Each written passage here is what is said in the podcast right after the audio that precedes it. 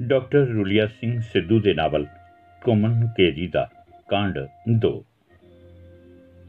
ਦਿਆਲਾ ਚੰਦੂ ਕਿਆਂ ਚੋਂ ਚੌਥੀ ਪੀੜ੍ਹੀ ਵਿੱਚ ਆਉਂਦਾ ਸੀ, ਬਾਬੇ ਚੰਦੂ ਦੇ ਵੇਲੇ ਤੋਂ ਹੁਣ ਤੱਕ ਇਹਨਾਂ ਦਾ ਗੁਜ਼ਾਰਾ ਠੀਕ ਹੀ ਚੱਲ ਰਿਹਾ ਸੀ। ਉਹਨਾਂ ਘਰਾਂ ਦਾ ਹਾਲ ਬਹੁਤ ਪਤਲਾ ਹੋ ਗਿਆ ਸੀ, ਜਿਨ੍ਹਾਂ ਦੀ ਜ਼ਮੀਨ ਤੇ ਬਹੁਤੇ ਹਿੱਸੇ ਹੋ ਗਏ ਸਨ। ਜਿਨ੍ਹਾਂ ਦੀ ਢੇਰੀ ਵੱਜੀ ਰਹਿ ਗਈ ਸੀ, ਉਹ ਥੋੜੇ ਬਹੁਤ ਤੁੜਕਦੇ ਸਨ।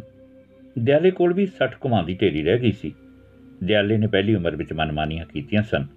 ਮਾਣਿਕਿਆਂ ਨੇ ਬੜੀ ਕੋਸ਼ਿਸ਼ ਕੀਤੀ ਕਿ ਦਿਆਲੇ ਨੂੰ ਬੰਨੇ ਲਾ ਦਿੱਤਾ ਜਾਵੇ, ਪਰ ਦਿਆਲੇ ਦੇ ਨਾਨਕੇ ਬੜੇ ਕੱਬੇ ਆਦਮੀ ਸਨ। ਮਾਣਿਕੇ ਉਹਨਾਂ ਤੋਂ ਥੋੜਾ ਚਚਕਦੇ ਸਨ।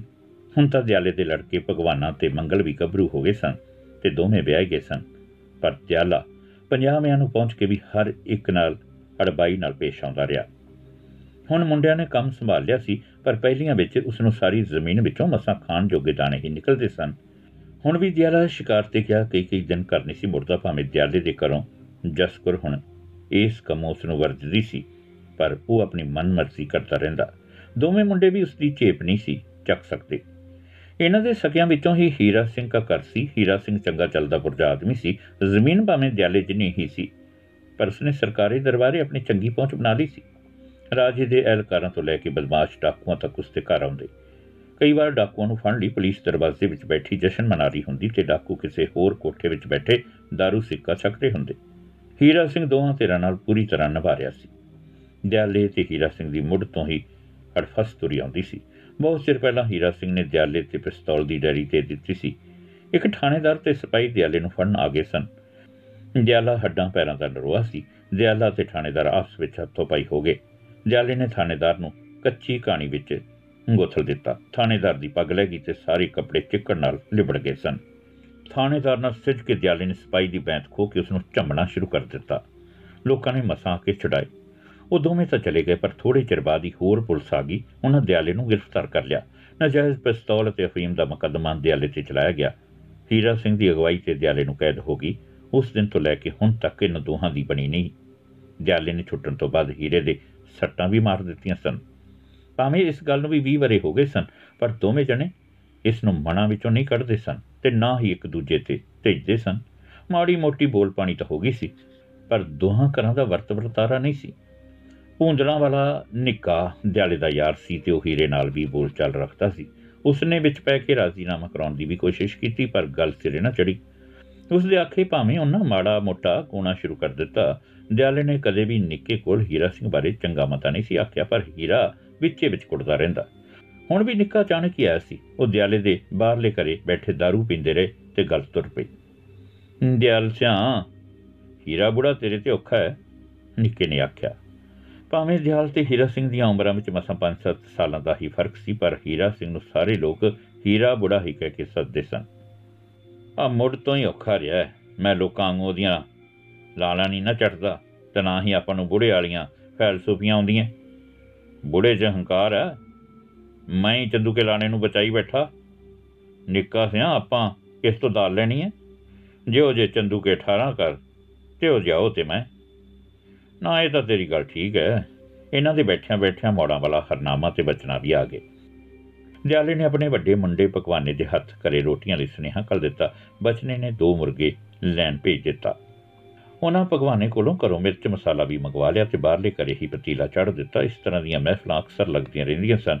ਜਦੋਂ ਦੇ ਭਗਵਾਨਾਂ ਤੇ ਮੰਗਲ ਵਿਆਹ ਗਏ ਸਨ, ਉਦੋਂ ਤੋਂ ਬਾਹਰਲੇ ਘਰੇ ਹੀ ਡੇਰਾ ਜੰਮਦਾ ਤੇ ਮੀਟ ਮੁਰਗੇ ਵੀ ਉੱਥੇ ਹੀ ਬਣਾਏ ਜਾਂਦੇ।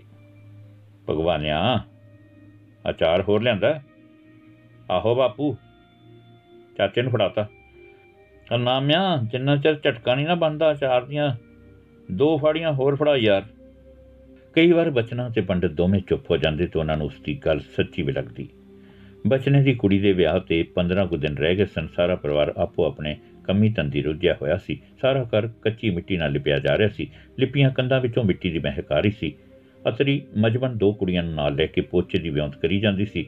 ਉਸਨੇ ਬਚਨੇ ਦੇ ਵੱਡੇ ਮੁੰਡੇ ਨਰ ਸਿੰਘ ਤੋਂ ਨਹਿਰਿਆਂ ਵਾਲੇ ਛੱਪੜ ਤੋਂ ਇੱਕ ਗੱਡਾ ਪਾਂਡੋ ਮਿੱਟੀ ਦਾ ਮੰਗਵਾ ਲਿਆ ਸੀ।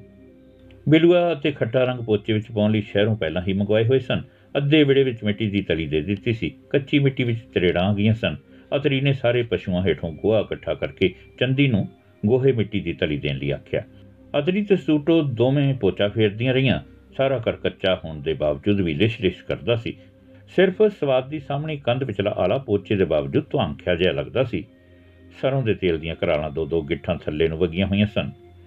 ਬਚਨੇ ਨੂੰ ਦਿਨੇ ਰਾਤ ਚੈਨ ਨਹੀਂ ਸੀ ਆਉਂਦੀ। ਥੋੜੇ ਬਹੁਤ ਪੈਸਿਆਂ ਦਾ ਇੰਤਜ਼ਾਮ ਉਸਨੇ ਭੱਜ ਨੱਠ ਕੇ ਕਰ ਲਿਆ ਸੀ। ਕੁਝ ਉਸ ਦੇ ਸਹੁਰਿਆਂ ਨੇ ਮਦਦ ਦੇ ਦਿੱਤੀ ਸੀ ਤੇ ਕੁਝ ਆੜਤੀਏ ਤੋਂ ਵਿਆਜੂ ਫੜ ਲਏ ਸਨ। ਉਸ ਨੂੰ ਉਮੀਦ ਸੀ ਕਿ 2 ਸਾਲ ਵਿੱਚ ਸੁਰਖਰੂ ਹੋ ਜਾਵੇਗਾ।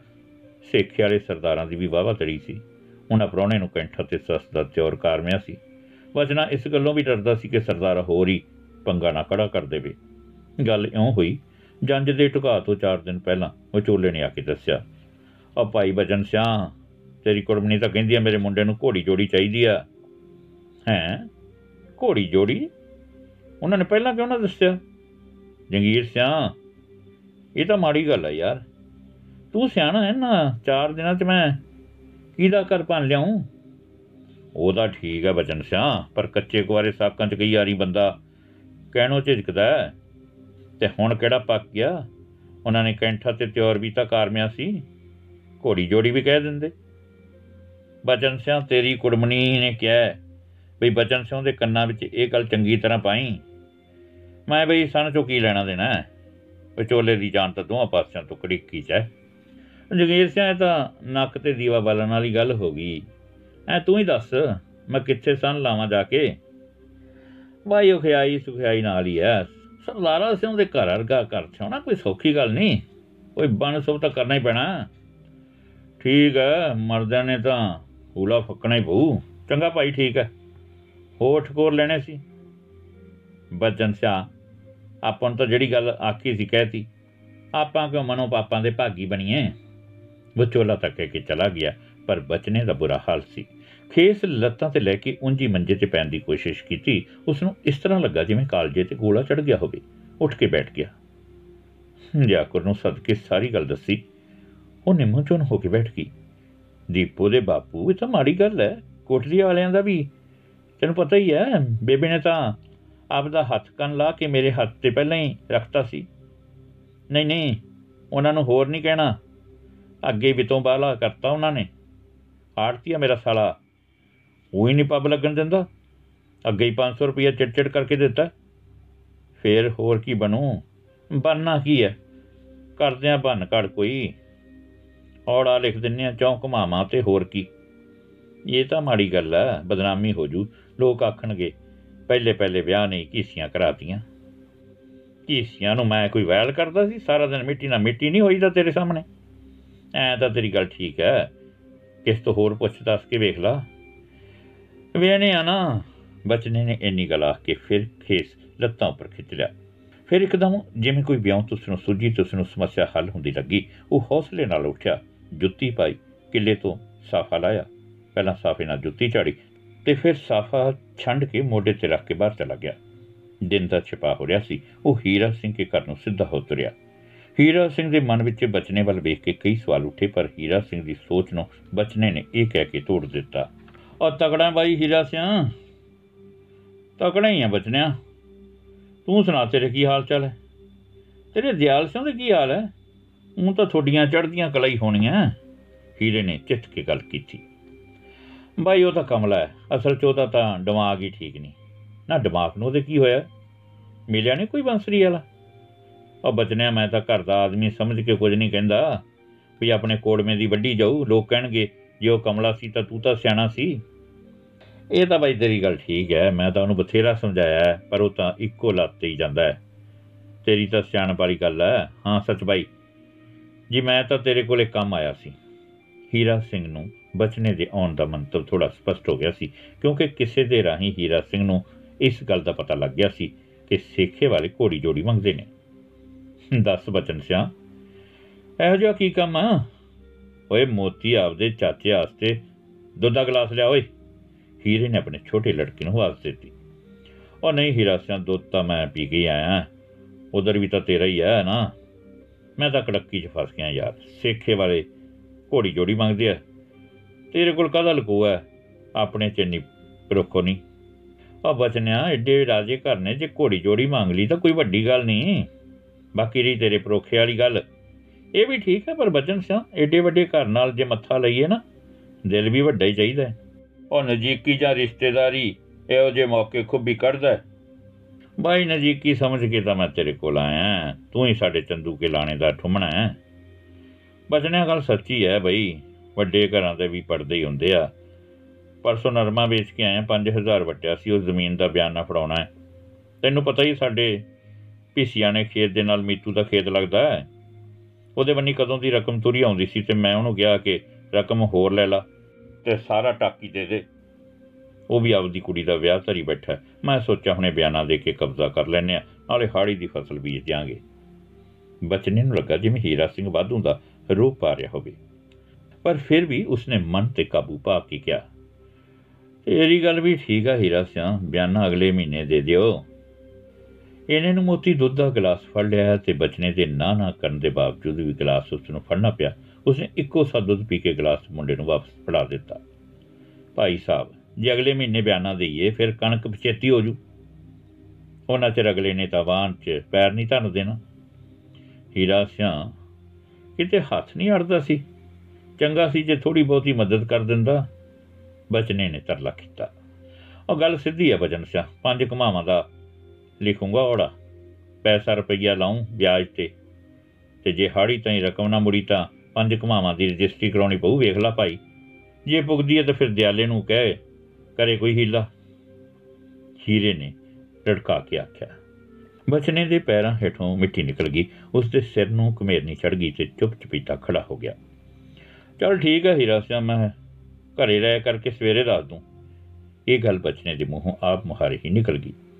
ਠੀਕ ਹੈ ਕੱਲ ਹੱਥ ਨੇ ਲਿਖ ਰਖਾ ਕਰ ਲਈ, ਨਾਲੇ ਰੁਪਏ ਲੈ ਜੀ। ਬਚਨੇ ਦੀਆਂ ਅੱਖਾਂ ਅੱਗੇ ਹਨੇਰਾ ਆ ਗਿਆ। ਉਸ ਨੂੰ ਇਸ ਤਰ੍ਹਾਂ ਲੱਗਾ ਜਿਵੇਂ ਉਸ ਦੀਆਂ ਲੱਤਾਂ ਭਾਰ ਚੱਕਣੋਂ ਜਵਾਬ ਦੇ ਗਈਆਂ ਹੋਣ। ਉਹ ਜੀਤੇ ਬੁੜੇ ਕੀ ਥੜੀ ਤੇ ਬੈਠ ਗਿਆ। ਕਿੰਨਾ ਚਿਰ ਉਹ ਉੱਥੇ ਹੀ ਬੈਠਾ ਡੋਰ ਪਰ ਚੱਕੀ ਗਿਆ, ਹਨੇਰਾ ਹੋ ਗਿਆ ਸੀ। ਥੋੜੇ ਚਿਰ ਪਿੱਛੋਂ ਉਸ ਦਾ ਮਨ ਟਿਕਾਣੇ ਆਇਆ ਤਾਂ ਉਹ ਰਮਾ ਰਮੀ ਆਪਣੇ ਘਰ ਚਲਾ ਗਿਆ। ਉਹ ਚੁੱਪ ਚੁਪੀਤਾ ਕੋਠੇ ਤੇ ਚੜ ਗਿਆ। ਕੋਠੇ ਉੱਪਰ ਉਸਨੇ ਆਪਣੇ ਕੱਚੇ ਚਬਾਰੇ ਦਾ ਕੁੰਡਾ ਖੋਲ੍ਹਿਆ ਤਾਂ ਜੋ ਉਸ ਨੂੰ ਚਬਾਰੇ ਵਿੱਚੋਂ ਕੱਚੀ ਮਿੱਟੀ ਦੇ ਬਾਜਰੇ ਦੀ ਰਲਵੀਂ ਮਹਿਕ ਆਈ ਕੁੜੀਆਂ ਅੱਜ ਹੀ ਚਬਾਰੇ ਨੂੰ ਪੋਚਾ ਫਿਰ ਕੇ ਹਟੀਆਂ ਸਨ। ਚਬਾਰੇ ਦਾ ਅੱਧਾ ਹਿੱਸਾ ਬਾਜਰੇ ਦੇ ਸਿੱਟਿਆਂ ਨਾਲ ਭਰਿਆ ਹੋਇਆ ਸੀ। ਸਿੱਟਿਆਂ ਉੱਪਰ ਦੋੜੇ ਵਿਛਾਏ ਹੋਏ ਸਨ ਤੇ ਉਹਨਾਂ ਉੱਪਰ ਕਿਤੇ-ਕਿਤੇ ਪਾਂਡੋ ਮਿੱਟੀ ਦੇ ਪੋਚੇ ਦੇ ਨਿਸ਼ਾਨ ਸਨ। ਸੂਰ ਦੇ ਮੰਜੇ ਉੱਪਰ ਖੱਦਰ ਦਾ ਪੁਰਾਣਾ ਖੇਸ ਚੁੰਤਾ ਹੋਇਆ ਸੀ, ਜਿਹੜਾ ਕਾਫੀ ਖਸਤਾ ਹਾਲਤ ਵਿੱਚ ਸੀ। ਮੰਜੇ ਤੇ ਲਾਲ ਖੱਦਰ ਦੇ ਗਦੈਲੇ ਵਿੱਚ ਖੱਦਰ ਦੀਆਂ ਘੁੱਗੀਆਂ ਵਾਲੀ ਰਜਾਈ ਬਲੇਟੀ ਹੋਈ ਸੀ। ਬਚਨੇ ਨੇ ਜਾਂਦੇ ਨੇ ਬਿਸਤਰਾ ਸਿੱਧਾ ਕੀਤਾ ਤੇ ਸਰਾਣੇ ਹੇਠ ਸਾਫਾ ਰੱਖ ਕੇ ਰਜਾਈ ਖਿੱਚ ਕੇ ਉੱਪਰ ਲੈ ਲਈ। ਉਸ ਦੇ ਮਨ ਵਿੱਚ ਬਾਰ-ਬਾਰ ਇਹੋ ਆਈ ਜਾਵੇ, ਉਹ ਹੀਰੇ ਕੋਲ ਕਿਉਂ ਗਿਆ? ਜੇ ਪਹਿਲੀ ਹੀ ਦੇਣੀ ਸੀ ਤਾਂ ਹੀਰੇ ਦਾ ਅਹਿਸਾਨ ਜ਼ਰੂਰ ਚੱਲਣਾ ਸੀ।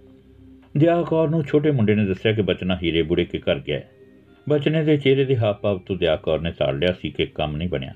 ਉਸਨੇ ਛਾਬੇ ਵਿੱਚੋਂ ਥਾਲੀ ਵਿੱਚ ਰੋਟੀਆਂ ਰੱਖੀਆਂ, ਘਿਓ ਵਾਲੀ ਕੁੱਜੀ ਵਿੱਚੋਂ ਕਟੋਰੇ ਵਾਲੇ ਸਾਗ ਵਿੱਚ ਛਟਾਂਕ ਸਾਰਾ ਘਿਓ ਪਾਇਆ, ਇੱਕ ਡੋਲਨੇ ਵਿੱਚ ਪਾਣੀ ਪਾ ਕੇ ਤੇ ਉਸੇ ਹੱਥ ਖਾਲੀ ਗਲਾਸ ਫੜ ਕੇ ਚਬਾਰੇ ਨੂੰ ਚੜਾਈਆਂ ਕੱਚੀਆਂ ਪੌੜੀਆਂ ਉੱਤੋਂ ਦੀ ਬਚਨੇ ਦੀ ਰੋਟੀ ਲੈ ਆਈ। ਕੀ ਗੱਲ ਦੀਪੋ ਦਾ ਪਿਓ? ਨੇਰੇ ਹੀ ਪਿਆ ਦੀਵਾ ਵੀ ਨਾ ਡੰਗਿਆ? ਚਿੱਤ ਢਿੱਲਾ ਕੁਛ? ਆ ਬਸ ਉਹੀ ਐਵੇਂ, ਘਰ ਜੀ ਉੱਠ ਖੜੀ ਸੀ। ਕਿਉਂ ਬਣਿਆ ਕੁਛ? ਆ ਬੰਨਾ ਕੀ ਸੀ? ਭੈਣ ਦੇ ਯਾਰ ਦਾ ਹੀਰਾ ਹੀ। ਰੱਬ ਬਣਿਆ ਫਿਰਦਾ ਕਹਿੰਦਾ। ਪੰਜਾਂ ਕਮਾਵਾਂ ਤੇ ਔੜਾ ਲਿਖਾ ਦੇ। ਤੇਰੇ ਜਾਏ ਖਾਣੇ ਦੀ। ਆਤਰਿਆ ਤੇਰੇ ਅੱਗ ਲਾਈ ਨਹੀਂ ਲੱਗਦੀ। ਹਰ ਵੇਲੇ ਤਾਂ ਨਹੀਂ, ਇਹ ਜੇ ਸਮੇਂ ਰਹਿੰਦੇ। ਉਹ ਚੱਲ ਛੱਡ ਪਰਾਂ, ਭੈਣ ਦੀ ਮਰਾਏ ਰਵਾਂ। ਆਪਾਂ ਸਾਲੇ ਤੋਂ ਕੜੀ ਲੈਣੀ ਆਪਦੀ ਬਾਲ ਕੇ ਸੇਕਾਂਗੇ। ਲੈ ਜਾ। ਮੇਰਾ ਨਹੀਂ ਟੁਕਨੋ ਜੀ ਕਰਦਾ। ਲੈ ਰੋਟੀ ਛੱਡਿਆਂ ਕੁਛ ਬੰਦਾ ਲੈ ਉੱਠ ਕੇ ਲਾ। ਭਾਵੇਂ ਥੋੜੀ ਖਾ ਲਾ। ਦਿਆਲਾ ਨਹੀਂ ਮਿਲਿਆ ਤੈਨੂੰ ਘਰੇ ਆਇਆ ਸੀ? ਮੈਂ ਕਿਹਾ, ਹੀਰੇ ਬੁੜੇ ਅਲ ਗਿਆ ਹੈ। ਉਹ ਚੁੱਪ ਕਰਕੇ ਮੁੜ ਗਿਆ। ਤੂੰ ਹੀਰੇ ਬੁੜੇ ਦਾ ਨਾਂ ਕਿਉਂ ਲੈਣਾ ਸੀ? ਹੁਣ ਮੇਰੇ ਤੇ ਔਖਾ ਹੋ ਔਰ ਲਿਆ ਦੋ ਮੰਨੀਆਂ ਭੰਨ ਕੇ, ਮੈਂ ਜਾਣਾ ਉਹਦੇ ਮੰਨੀ ਬਚਨੇ ਨੇ ਕਾਲ 'ਚ ਥੋੜੀ ਕਿ ਰੋਟੀ ਖਾਧੀ, ਦਿਆਲੇ ਦੇ ਬਾਹਰਲੇ ਘਰੋਂ ਪਤਾ ਲਿਆ। ਨਾੜੂ ਸੀਰੀ ਨੇ ਦੱਸਿਆ ਕਿ ਦਿਆਲਾ ਹੁਣ ਹੀ ਅੰਦਰਲੇ ਘਰੇ ਗਿਆ ਹੈ। ਬਚਨਾ ਉਥੋਂ ਦਿਆਲੇ ਕੇ ਅੰਦਰਲੇ ਘਰ ਨੂੰ ਤੁਰ ਪਿਆ, ਪਰ ਉਸਦੇ ਮਨ ਵਿੱਚ ਡਰ ਸੀ ਕਿ ਦਿਆਲਾ ਉਸਦੇ ਗੱਲ ਪੈ ਜਾਵੇਗਾ। ਦਿਆਲ, ਸਾਂ ਘਰੇ ਹੀ ਹੈ? ਬਚਨੇ ਨੇ ਦਰਵਾਜ਼ੇ ਦੇ ਬਾਹਰ ਦੀਆਂ ਚੀਤਾਂ ਵਿੱਚੋਂ ਅੰਦਰ ਝਾਕਦਿਆਂ ਆਵਾਜ਼ ਮਾਰੀ। ਆਹੋ, ਉਹ ਆ ਜਾ ਲੰਗਾ ਬਾਹਰ ਖੁੱਲਾ ਹੀ ਬਹਿ ਜਾ। ਦਿਆਲੇ ਨੇ ਆਪਣੇ ਮੰਜੇ ਤੇ ਸੋ ਠੀਕ ਕਰਦਿਆਂ ਉੱਤਰ ਦਿੱਤਾ। ਬਚਨਾ ਉਸ ਦੀ ਪੈਨ ਤੋਂ ਗਦੈਲਾ ਇਕੱਠਾ ਕਰਕੇ ਬੈਠਣ ਲੱਗਾ। ਔਰ ਤੂੰ ਰਜਾਈ 'ਚ ਪੈਰ ਕਰ ਲੈ, ਤੂੰ ਤਾਂ ਯਾਰ ਐਂ ਕਰਦਾ ਜਮਾਈ ਉਪਰਿਆਂ ਵਾਲੀਆਂ ਗੱਲਾਂ। ਬਚਨੇ ਨੂੰ ਨਮੋਸ਼ੀ ਜੀ ਆਈ ਤੇ ਚੁੱਪ ਕਰਕੇ ਦਿਆਲੇ ਦੀ ਰਜਾਈ ਵਿੱਚ ਪੈਰ ਰੱਖ ਕੇ ਬੈਠ ਗਿਆ। ਔਰ ਤੂੰ ਘਰੇ ਗਿਆ ਸੀ? ਮੈਨੂੰ ਦਿਆਕੁਰ ਨੇ ਦੱਸਿਆ। ਮੈਂ ਆਖਿਆ, ਮੈਂ ਹੀ ਜਾ ਕੇ ਆਵਾਂ। ਹਾਂ, ਗਿਆ ਤਾਂ ਸੀ, ਪਰ ਤੂੰ ਹੀਰੇ ਵੱਲ ਗਿਆ ਸੀ। ਕਿਉਂ ਸੁੱਖ ਹੈ? ਹੀਰੇ ਨੂੰ ਤੇਰੀ ਕੀ ਲੋੜ ਪੈ ਗਈ? ਉਹ ਬੂੜੇ ਨੂੰ ਤਾਂ ਕਾਦੀ ਲੋੜ ਸੀ? ਆਪਦੀ ਗਰਜ ਦਾ ਮਾਰਾ ਗਿਆ ਸੀ। ਕਿਉਂ? ਗਰਜਾਂ ਪੂਰੀਆਂ ਕਰਨ ਵਾਲਾ ਹੀਰੇ ਤੋਂ ਸਿਵਾ ਹੋਰ ਨਹੀਂ ਟੱਕਰਿਆ। ਦੇਖ ਬਚਨਿਆ, ਤੈਨੂੰ ਮੈਂ ਭਰਾਵਾਂ ਤੋਂ ਵੱਧ ਸਮਝਦਾ ਤੈਨੂੰ ਪਤਾ ਹੀਰਾ ਆਪਾਂ ਨੂੰ ਟਿੱਡੀਆਂ ਪਪੀਲੀਆਂ ਹੀ ਸਮਝਦਾ 20 ਸਾਲਾਂ 'ਚ ਕਦੇ ਇੱਕ ਵੀ ਭੱਦਰਕਾਰੀ ਕੀਤੀ ਹੈ ਉਹਨੇ ਆਪਣੇ ਨਾਲ? ਤੇ ਤੂੰ ਜਾਣਬੁੱਝ ਕੇ ਫੇਰ ਉਸੇ ਦੀਆਂ ਤਲੀਆਂ ਚੜਦਾ ਫਿਰਦਾ ਮੈਨੂੰ ਤੇਰੀ ਸਮਝ ਨਹੀਂ ਆਉਂਦੀ। ਆਪਾਂ ਕਿਸੇ ਸਾਲੇ ਤੋਂ ਲੈ ਕੇ ਖਾਣਾ? ਉਹ ਨਹੀਂ ਦਿਆ ਲਿਆ ਉਹੀ ਮੈਥੋਂ ਗਲਤੀ ਹੋ ਗਈ ਯਾਰ। ਮੈਨੂੰ ਮਾਫੀ ਦੇ ਦੇ। ਹੁਣ ਜੇ ਮੈਂ ਹੀਰੇ ਕੀ ਦੇਲੀ ਵੱਲ ਝਾਕ ਵੀ ਗਿਆ ਤਾਂ ਮੈਨੂੰ ਪਿਓ ਦਾ ਪੁੱਤ ਨਾ ਕਿਸੇ ਚੂੜੇ ਦਾ ਤੁਖਮ ਸਮਝੀ। ਕਿਉਂ? ਐਡੀ ਛੇਤੀ ਤੈਨੂੰ ਕਿਵੇਂ ਗੈਬ ਦਾ ਪਤਾ ਲੱਗ ਗਿਆ ਵੀ ਹੀਰਾ ਇਹੋ ਜਿਹਾ ਬੰਦਾ ਹੈ। ਨਾ ਗੱਲ ਕੀ ਹੋਈ? ਉਹ ਗੱਲ ਕੀ ਹੋਣੀ ਸੀ ਯਾਰ? ਸੇਖੇ ਵਾਲਿਆਂ ਨੇ ਜੰਗੀਰ ਸਿੰਘ ਦੇ ਹੱਥ ਸੁਨੇਹਾ ਕੱਲਿਆ ਹੈ ਬਈ ਮੁੰਡੇ ਨੂੰ ਘੋੜੀ ਜੋੜੀ ਚਾਹੀਦੀ ਹੈ। ਮੈਂ ਆਖਿਆ ਹੀਰੇ ਤੋਂ ਹੀ ਥੋੜੀ ਮਦਦ ਲੈ ਲਈਏ। ਕਿਉਂ ਦੇਤੀਆਂ ਮੋਹਰਾਂ ਗਿਣ ਕੇ? ਆਹੋ, ਕਹਿੰਦਾ ਪੰਜ ਘਮਾਵਾਂ ਦਾ ਔੜਾ ਲਿਖਾ ਤੇ ਪੈਸਾ ਰੁਪਿਆ ਵਿਆਜ ਤੇ, ਜਾਂ ਕਹਿੰਦਾ ਦਿਆਲੇ ਨੂੰ ਕਹਿ ਕਰੇ, ਕੋਈ ਹੀਲਾ। ਤੂੰ ਲਿਖਾ ਦੇਣਾ ਸੀ ਫਿਰ। ਤੇਰਾ ਤਾਂ ਯਾਰ ਸੀ ਬੁੜਾ। ਜ਼ਮੀਨ ਤੇਰੇ ਕੋਲ ਕੀ ਤੇ ਉਹਦੇ ਕੋਲ ਕੀ? ਦਿਆਲਾ ਜਾਣਦੇ ਮੇਥੋਂ ਗਲਤੀ ਹੋ ਗਈ, ਆ ਲੈ ਕੰਨਾਂ ਨੂੰ ਹੱਥ। ਨਾ ਫਿਰ ਹੁਣ ਕੀ ਸਲਾਹ ਉਹ ਸਲਾਹ ਭਰਾਵਾ, ਕੀ ਹੋਣੀ ਹੈ? ਮੈਂ ਤਾਂ ਤੇਰੇ ਦੁਆਰੇ ਤੇ ਆ ਗਿਆ। ਭਾਵੇਂ ਮਾਰ, ਭਾਵੇਂ ਰੱਖ। ਕੋਈ ਨਹੀਂ ਬਚਨਿਆ ਇਹ ਹੀਰੇ ਸਫੈਦ ਪੋਸ਼ੀਏ ਦਾ ਘਰ ਨਹੀਂ, ਇਹ ਦਿਆਲੇ ਵੈਲੀ ਦਾ ਹੈ। ਇੱਥੇ ਊਚ ਨੀਚ ਏਕ ਹੈ। ਸਾਡੀ ਜ਼ਮੀਨ ਹਿੱਕ ਤੇ ਨਹੀਂ ਧਰ ਕੇ ਲੈ ਜਾਣੀ। ਇੰਨਾ ਕੰਮਾਂ ਵਾਸਤੇ ਹੀ ਹੈ। ਤੂੰ ਦੱਸ ਤੇਰੀ ਥਾਂ ਮੈਂ ਆਪਦੀ ਜ਼ਮੀਨ ਦਾ ਗੁੱਠਾ ਲਾਉਂ। ਹੀਰੇ ਨੂੰ ਵੀ ਪਤਾ ਲੱਗੂ, ਦਿਆਲੇ ਦੀ ਯਾਰੀ ਹੈ ਛੋਲਿਆਂ ਦਾ ਵੱਢ ਨਹੀਂ ਦਿਆਲਿਆ, ਤੇਰੀ ਮੇਰੀ ਜ਼ਮੀਨ ਕੋਈ ਦੋ ਹੈ ਬਚਨੇ ਨੇ। ਹੌਲੀ ਕੁੱਤੇ ਨੇ ਆਖਿਆ। ਇਹਨਾਂ ਨੂੰ ਗੱਲਾਂ ਕਰਦਿਆਂ ਨੂੰ ਸੁਣ ਕੇ ਦਿਆਲੇ ਦੇ ਘਰੋਂ ਜਸਕੌਰ ਭਗਵਾਨਾ ਤੇ ਮੰਗਲ ਵੀ ਆ ਗਏ। ਕੀ ਗੱਲ ਹੈ ਚਾਚਾ, ਸੁੱਖ ਹੈ ਇਸ ਵੇਲੇ?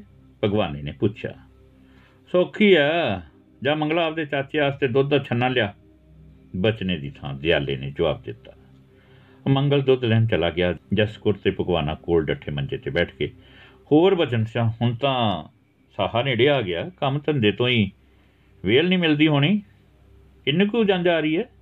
ਦੀਪੋ ਦੇ ਨਾਨਕਿਆਂ ਤੋਂ ਹਾਰੇ ਆਇਆ ਨਹੀਂ ਕੋਈ?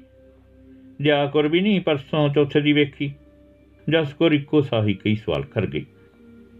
ਜਸਕੁਰੇ ਆ ਕੰਮ ਧੰਦੇ ਦੇ ਦਿਨ ਤਾਂ ਹੈ ਹੀ। ਜੰਜ ਦਾ ਸੌ ਕੂ ਬੰਦਾ ਤਾਂ ਹੋਊ। ਬਚਨੇ ਨੇ ਜਵਾਬ ਦਿੱਤਾ।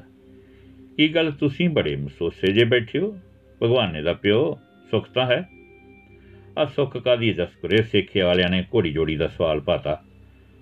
ਤੈਨੂੰ ਪਤਾ ਕਬੀਲਦਾਰੀ 'ਚ ਇਹੋ ਜੇ ਵੜਦਾੜੀ ਚੱਲਦੀ ਹੈ। ਦਿਆਲੇ ਦੀ ਥਾਂ ਬਚਨੇ ਨੇ ਜਵਾਬ ਦਿੱਤਾ। ਨਾ ਪਹਿਲਾਂ ਨਾ ਦੱਸਿਆ ਉਹਨਾਂ ਨੇ। ਪਹਿਲਾਂ ਦੱਸਿਆ ਹੁੰਦਾ ਕੋਈ ਓੜ-ਪੋੜ ਨਾ ਕਰ ਲੈਂਦੇ। ਹੁਣ ਤਾਂ ਸਮਝ ਨਹੀਂ ਆਉਂਦੀ ਵੀ ਕੀ ਕਰੀਏ। ਇਹਨਾਂ ਨੂੰ ਮੰਗਲ ਦੁੱਧ ਦਾ ਛੰਨਾ ਲਾਇਆ ਤੇ ਬਚਨੇ ਨੇ ਦੁੱਧ ਫੜ ਕੇ ਕੁੱਟਾਂ ਬਾਟੀ ਪੀਣਾ ਸ਼ੁਰੂ ਕਰ ਦਿੱਤਾ। ਦਿਆਲਾ ਹੁਣ ਤਾਂ ਚੁੱਪ ਬੈਠਾ ਸੀ। ਬਈ ਗੱਲ ਜਸਕੁਰੇ ਸਿੱਧੀ ਆ। ਇਹ ਗਿਆ ਸੀ ਹੀਰੇ ਬੁੜੇ ਕੋਲ। ਉਹ ਕਹਿੰਦਾ, ਜਾਂ ਤਾਂ ਜ਼ਮੀਨ ਤੇ ਔੜਾ ਲਿਖਾ ਦੇ, ਜਾਂ ਦਿਆਲੇ ਨੂੰ ਕਹੇ, ਕਰੇ ਕੋਈ ਹੀਲਾ। ਗੱਲ ਇਹ ਭਗਵਾਨਿਆ, ਆਪਣੇ ਸਾਰੇ ਕੋੜਮੇ ਦੀ ਵੱਡੀ ਦੀ ਹੈ ਬਾਪੂ, ਆਪਾਂ ਇਹਦੇ 'ਚ ਕੀ ਕਰ ਸਕਦੇ ਆ?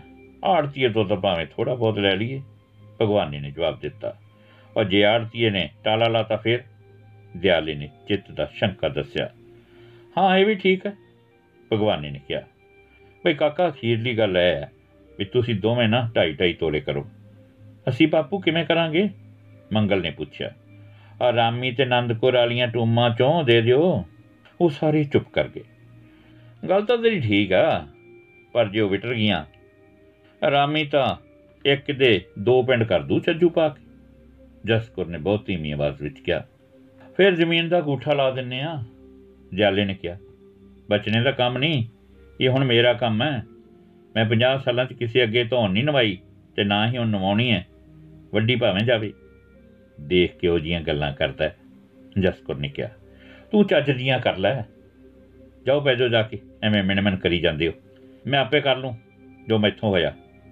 ਦਿਆਲਾ ਭਗਵਾਨ ਨੇ ਤੇ ਮੰਗਲ ਦੇ ਚੁੱਪ ਕਰਨ ਤੇ ਔਖਾ ਹੋ ਗਿਆ। ਆ ਕਿਉਂ ਛੱਜੂ ਪਾਉਣਾ ਹੈ?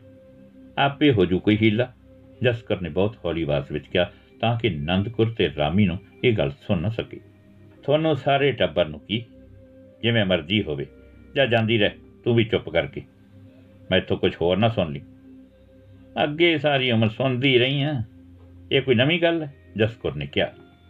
ਪਰ ਮੇਰੀ ਗੱਲ ਤਾਂ ਸੁਣ ਲੈ। ਜਸਕੁਰ ਇਹ ਸਾਰਾ ਭੇਦ ਆਪਣੀਆਂ ਨੂੰਹਾਂ ਤੋਂ ਲੁਕਾਉਣਾ ਚਾਹੁੰਦੀ ਸੀ। ਉਸ ਨੂੰ ਦਿਆਲੇ ਦੇ ਸੁਭਾਅ ਦਾ ਪਤਾ ਸੀ ਕਿ ਸਵੇਰੇ ਉਹ ਜ਼ਰੂਰ ਛੱਜੂ ਪਾਵੇਗਾ। ਜਦੋਂ ਦਿਆਲਾ ਰੋ ਵਿੱਚ ਆਉਂਦਾ ਹੁੰਦਾ ਸੀ ਉਸ ਦੇ ਸਾਹਮਣੇ ਟੱਬਰ ਦਾ ਕੋਈ ਵੀ ਜੀ ਕੁਸਕਦਾ ਨਹੀਂ ਸੀ। ਪਰ ਹੁਣ ਗੱਲ ਹੋਰ ਹੋ ਗਈ ਸੀ। ਘਰ ਬਗਾਨੀਆਂ ਧੀਆਂ ਆ ਗਈਆਂ ਸਨ। ਦਿਆਲਾ ਸਾਰਿਆਂ ਨੂੰ ਇੱਕੋ ਰਸੇ ਬੰਦਾ ਸੀ। ਜਸਕੁਰ ਚਾਹੁੰਦੀ ਸੀ ਕਿ ਪਰਿਵਾਰ ਦੀ ਮੁੱਠ ਵੱਜੀ ਰਹੇ। ਉਹ ਕਿੰਨਾ ਚਿਰ ਮੱਥੇ ਨੂੰ ਫੜ ਕੇ ਬੈਠੀ ਰਹੀ। ਉਸ ਦੇ ਚਿਹਰੇ ਦੇ ਹਾਵ ਭਾਵ ਤੋਂ ਇੰਜ ਲੱਗਦਾ ਸੀ ਜਿਵੇਂ ਉਹ ਆਪਣੇ ਮਨ ਹੀ ਮਨ ਵਿੱਚ ਕਿਸੇ ਬਹੁਤ ਡੂੰਘੇ ਮਸਲੇ ਬਾਰੇ ਵਿਚਾਰ ਕਰ ਰਹੀ ਹੋਵੇ। ਇਸ ਤਰ੍ਹਾਂ ਲੱਗਾ ਜਿਵੇਂ ਉਹ ਆਪਣਾ ਸਾਰਾ ਤਾਨ ਲਾ ਕੇ ਉੱਠੀ ਹੋਵੇ। ਤੁਸੀਂ 10 ਕੁ ਮਿੰਟ ਠਹਿਰਿਓ ਕਿਰਾਂ? ਉਹ ਦਰਵਾਜ਼ੇ ਚੋਂ ਬਾਹਰ ਜਾਂਦਿਆਂ ਬੋਲੀ। ਕਿਉਂ? 10 ਮਿੰਟਾਂ ਨੂੰ ਤੂੰ ਕੀ ਬੰਬ ਚਲਾ ਦੇਂਗੀ? ਦਿਆਲਾ ਉਸੇ ਗਰਮੀ ਵਿੱਚ ਬੋਲਿਆ।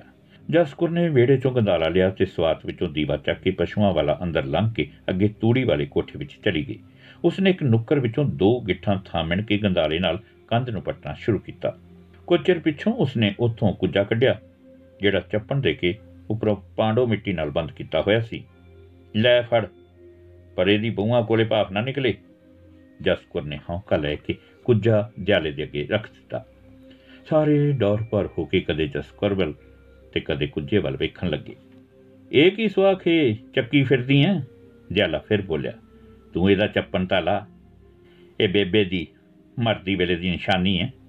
ਦਿਆਲੇ ਨੇ ਕੁੱਜਾ ਖੋਲਿਆ ਤਾਂ ਉਸ ਵਿੱਚੋਂ ਛਿੰਗ ਤਵੀਤ, ਮਾਮੇ ਮੁਰਕੀਆਂ ਕੈਂਠਾ ਤੇ ਦੋ ਮੋਹਰਾਂ, ਵੱਡੇ ਸਾਰੇ ਹਰੇ ਕਾਗਜ਼ ਵਿੱਚ ਬਲੇਟੇ ਨਿਕਲੇ। ਬੇਬੇ ਕਹਿੰਦੀ ਸੀ, ਇਹ ਕੈਂਠਾ ਵੱਡੇ ਬਾਬੇ ਦਾ ਹੈ। ਤੂੰ ਪਹਿਲਾਂ ਤਾਂ ਕਦੇ ਗੱਲ ਨਹੀਂ ਕੀਤੀ। ਦਿਆਲੇ ਨੇ ਹੈਰਾਨੀ ਨਾਲ ਕਿਹਾ, ਪਹਿਲਾਂ ਤੂੰ ਛੱਡਦਾ ਸੀ ਮੇਰੇ ਕੋਲ? ਬੇਬੇ ਨੇ ਵਰਜਤਾ ਸੀ ਮੈਨੂੰ, ਬਈ ਤੈਨੂੰ ਨਾ ਦੱਸਾਂ। ਬਈ ਕਮਾਲ ਆ ਤੁਹਾਡੇ ਜਨਾਨੀਆਂ ਦੇ ਹਾਜਮੇ ਦੀ। ਦਿਆਲੇ ਨੇ ਕਿਹਾ, ਹੁਣ ਇੱਕ ਗੱਲ ਹੈ ਐਵੇਂ ਬਹੂਆਂ ਨੂੰ ਨਾ ਦੱਸ ਕੇ ਘਰ 'ਚ ਲੜਾਈ ਨਾ ਪਵਾ ਦਿਓ। ਜਸਕੁਰ ਨੇ ਦੋਹਾਂ ਮੁੰਡਿਆਂ ਵੱਲ ਵੇਖ ਕੇ ਤਰਨਾ ਕੀਤੀ। ਵੇਖ ਬਚਨ ਸਿਆ ਇਹ ਬੇਬੇ ਦੀ ਨਿਸ਼ਾਨੀ ਹੈ ਤੇ ਭਗਵਾਨੇ ਦਾ ਪਿਓ ਭਾਵੇਂ ਤੈਨੂੰ ਇਸ ਗੱਲ ਦਾ ਗੁੱਸਾ ਹੀ ਲੱਗੇ। ਜਦੋਂ ਮੋੜਨੀਆਂ ਹੋਈਆਂ ਮੈਨੂੰ ਮੋੜ ਦਿਓ। ਓਏ ਕਮਲੀਏ, ਤੇਰਾ ਮੇਰਾ ਕੋਈ ਦੋ ਹੈ ਚਲ ਮੈਂ ਵੀ ਤੈਨੂੰ ਕਹਤਾ ਵੀ ਮੈਂ ਨਹੀਂ ਝਾਕਦਾ ਨਾ ਟੂਮਾ ਵੱਲ। ਹੁਣ ਤੂੰ ਸਾਡੀ ਕੁੱਬੀ ਕੱਢਤੀ, ਜਿਉਂਦੀ ਰਹਿ ਜਸਕੁਰੇ ਬੰਦੀਏ। ਦਿਆਲੀ ਨੇ ਭਾਵ ਕੋ ਕੇ ਕਿਹਾ, ਇਹ ਤਾਂ ਬਈ ਜਸਕੁਰ ਦੀ ਗੱਲ ਠੀਕ ਹੈ, ਬਚਨੇ ਨੇ ਕਿਹਾ। ਬਈ ਦਿਆਲਾ ਅੱਗੇ ਵੀ ਕਦੇ ਜ਼ਬਾਨ ਤੋਂ ਫਿਰਿਆ ਆਪਣੇ ਪੰਜਾਂ ਦੀ ਪੰਚਾਇਤ ਹੈ, ਇੱਥੇ ਗੱਲ ਹੋ ਗਈ। ਮੁਕਰਨ ਦਾ ਸਵਾਲ ਹੀ ਪੈਦਾ ਨਹੀਂ ਹੁੰਦਾ। ਦਿਆਲਾ ਖੁਸ਼ੀ ਦੇ ਰੋਹ ਵਿੱਚ ਕਹੀ ਗਿਆ, ਜਸਕੁਰੇ, ਮੈਂ ਤੁਹਾਡਾ ਸਾਰੀ ਉਮਰ ਆਸਾਨ ਨਹੀਂ ਭੁੱਲ ਸਕਦਾ। ਆਸਾਨ ਵਾਲੀ ਕਿਹੜੀ ਗੱਲ ਹੈ ਬਚਨਿਆ? ਜੇਈ ਤੇਰੀ ਧੀ, ਤੇਈ ਸਾਡੀ। ਦੂਜੇ ਦਿਨ ਸਵੇਰੇ ਹੀ ਉਟੂਮਾ ਲੈ ਕੇ ਬੰਤੇ ਸੁਨਿਆਰ ਦੇ ਪਹਾੜੇ ਤੇ ਚਲੇ ਗਏ। ਉੱਥੇ ਜਾ ਕੇ ਪਤਾ ਲੱਗਿਆ ਕਿ ਸਾਰਾ ਮਾਲ ਮੱਤਾ 8 ਤੋਲਿਆਂ ਦਾ ਸੀ। ਇੱਕ ਜੋੜੀ ਤੇ ਦੋ ਛਾਪਾਂ ਬਣਾਉਣੀਆਂ ਹੋਰ ਕਹਿ ਦਿੱਤੀਆਂ। ਇੱਕ ਕੜਾ, ਕੰਠਾ ਤੇ ਤਿੰਨ ਛਾਪਾਂ ਪਹਿਲਾਂ ਹੀ ਬੰਨੀਆਂ ਦਿੱਤੀਆਂ ਸਨ। ਉਹਨਾਂ ਨੇ ਬੰਤੇ ਨੂੰ ਤਾਕੀਦ ਕੀਤੀ ਕਿ ਟੂਮਾ ਜੰਜ ਦੇ ਟੁਕਾ ਤੋਂ ਇੱਕ ਦਿਨ ਪਹਿਲਾਂ ਤਿਆਰ ਹੋਣ। ਸੁਨਿਆਰੇ ਨੇ ਹਾਮੀ ਭਰ ਦਿੱਤੀ। ਲੈ ਵੀ ਬਚਨਿਆ, ਇਹ ਤਾਂ ਹੋ ਗਈ ਆ ਠੀਕ। ਬਾਕੀ ਰਹੀ ਗੱਲ ਘੋੜੀ ਦੀ। ਉਹ ਤੂੰ ਮੇਰੇ ਤੇ ਛੱਡ। ਮੇਰੀ ਘੋੜੀ ਖੜੀ ਕਰ ਦਿਆਂਗੇ, ਪਰ ਨਹੀਂ। ਐ ਤਾਂ ਲੋਕ ਆਖਣਗੇ, ਦਿਆਲੇ ਦੀ ਘੋੜੀ ਹੈ। ਇਹ ਨਹੀਂ ਕਰਨਾ। ਮੈਂ ਆਪੇ ਇੰਤਜ਼ਾਮ ਕਰੂੰ। ਦਿਆਲ ਸਿਆ ਤੂੰ ਹੀ ਕਰਨਾ ਹੈ, ਜਿਵੇਂ ਮਰਜ਼ੀ ਕਰ ਲਈ।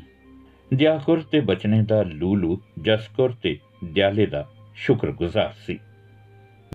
ਬਾਕੀ ਅਗਲੇ ਕਾਂਡ ਵਿੱਚ